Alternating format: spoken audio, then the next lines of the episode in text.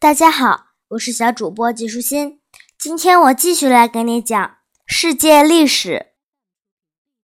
少年国王亚历山大，你想没想过，当你二十岁的时候，你在做什么呢？你是在上大学，还是已经工作了，或者你在做别的什么事情呢？亚历山大在二十岁的时候，已经成为马其顿和希腊的国王了。但是对这位杰出的年轻人来说，马其顿和希腊都太小了。他想统治更大的国家。实际上，他想要将整个世界归入自己的统治范围，也就是他想统治地球上所有的地方。于是，亚历山大马上着手进行他父亲生前的那份征服波斯的计划。这一次，波斯终于要为一百五十年前。最后的侵略付出代价了。他组织了一支军队，穿过达达尼尔海峡，到了亚洲，和到前线阻止他们进犯的波斯先遣部队展开了激烈的战争，并且连连获胜。因为作为一个庞大的帝国，波斯的疆域实在太大了，所以他只能一路不停地前进。很快，他到达了一个城镇。这个城镇有一个相当有名的庙宇，庙里有一根绳子，这根绳子就是这座庙宇出名的原因。原来这个绳子打了非常奇怪的结，这个绳结叫戈尔迪之结。它之所以远近闻名的原因，就是神谕说过，能将它打开的人就是征服波斯的人。可是它一直没有被解开。亚历山大听说这个故事后，来到了庙里。看了一下那个绳结，一眼就看出它根本不可能解开。于是他根本没做任何尝试，就直接拔出剑来，一剑下去，绳结就被砍成了两段。现在，当有人以快刀斩乱麻的方式，干脆利落地将所有困难的问题解决掉，而不纠缠于繁琐的细节时，我们通常会说他砍断了戈尔迪之结。从此之后，亚历山大将一个又一个的城市征服，从来没有在重要的战斗中打过败仗。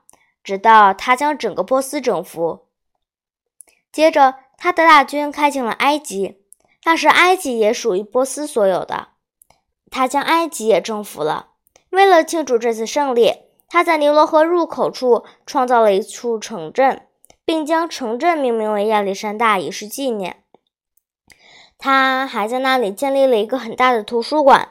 后来，这座图书馆变得越来越大，据说那里的藏书是五十万册，那可是一百万的一半啊！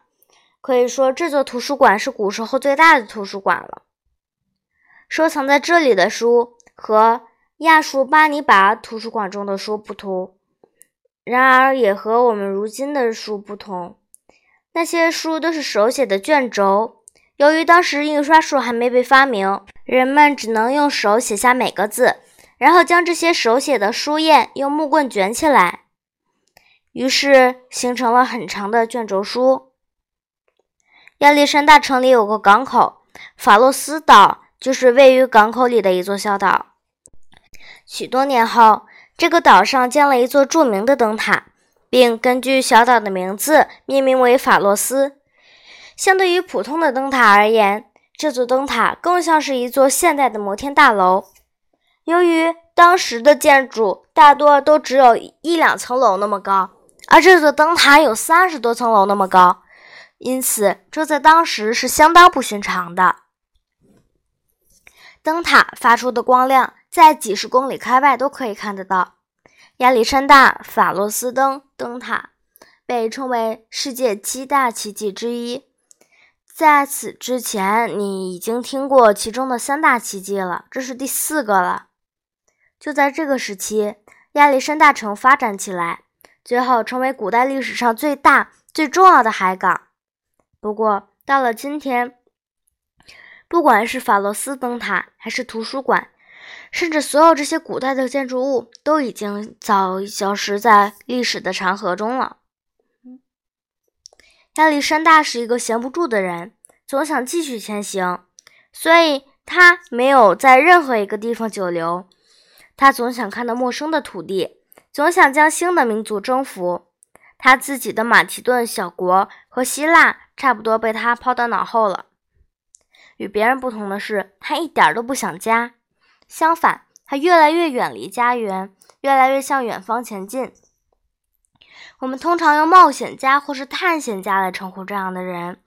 不过，亚历山大不仅仅是一个探险家，他还是一名伟大的首领。就这样，亚历山大征服了一个又一个的地方，直到到达了遥远的印度。到了印度后，长期以来追随他东征西讨的将士们开始思念家乡，想回家去，因为他们已经离开家十多年了。如今又离家这么远，他们都担心再也回不去了。此时的亚历山大也不过三十岁，因为对大多数希腊人来说，除了意大利，要知道那时候的意大利只是一些微不足道的小城镇。除了意大利，他已经将他们所知道的地方都征服了，所以他是整个世界的统治者。于是，他们尊称他为亚历山大大帝。当亚历山大发现没有更多的国家可以去征服的时候，他竟然失落万分，痛哭起来。最终，由于没有地方可以征服了，他就同意了战士们的请求，率领大军踏上了回希腊的漫漫旅程。在到达那座曾经无比强大和辉煌的城市巴比伦时，他在那里举行了盛大的庆祝宴会，然而就在纵情享乐的时候，他忽然死去了。于是他最终没能回到希腊。亚历山大死亡的时间是公元前三百二十三年，他当时只有三十三岁。这些数字记起来很容易，你应该很轻松地将它们记住。你看，除了中间那个二，这些数字基本都是三。尽管亚历山大大帝征服的土地最多，而且他一个统治着这些领土，但这并不是我们称他为亚历山大大帝的唯一原因。我们之所以称他为大帝，还因为他不仅仅是最伟大的统治者和将领，还是最伟大的老师。你或许对此感到奇怪，但事实上他就是一位老师。让他成为老师的正是亚里士多德。亚历山大将希腊语教给他征服的那些地方的人们，因为这样他们就能阅读希腊的书籍。他又将希腊的雕塑和绘画方面的技巧教给他们。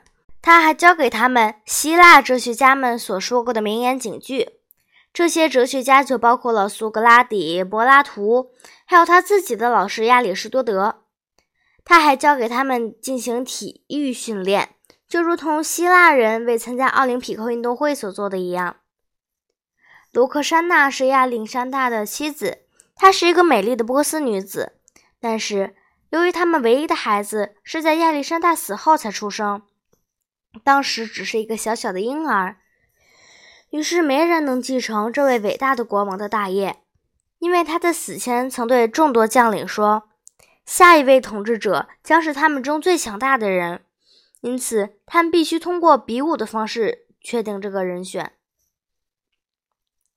结果，他的将领们真的用了比武的方法进行了选择，最后有四个人获得了胜利。于是，他们的决定是将这个伟大的帝国分为四份，他们每个人分得一块地盘。这其中的一个将领名叫托勒密一世，他得到的地盘是埃及。还把埃及治理得很好，但那其他三个人就远远不如他了。在过了一段时期之后，他们的领土都逐渐衰落下去，并且四分五裂。这也如同吹气球一样，你不断的吹气，气球就变得越来越大。亚历山大的帝国也是这样越来越大，直到最后，啪的一声，什么都没了，空余一堆碎片。今天的内容就是这些啦，小朋友，拜拜。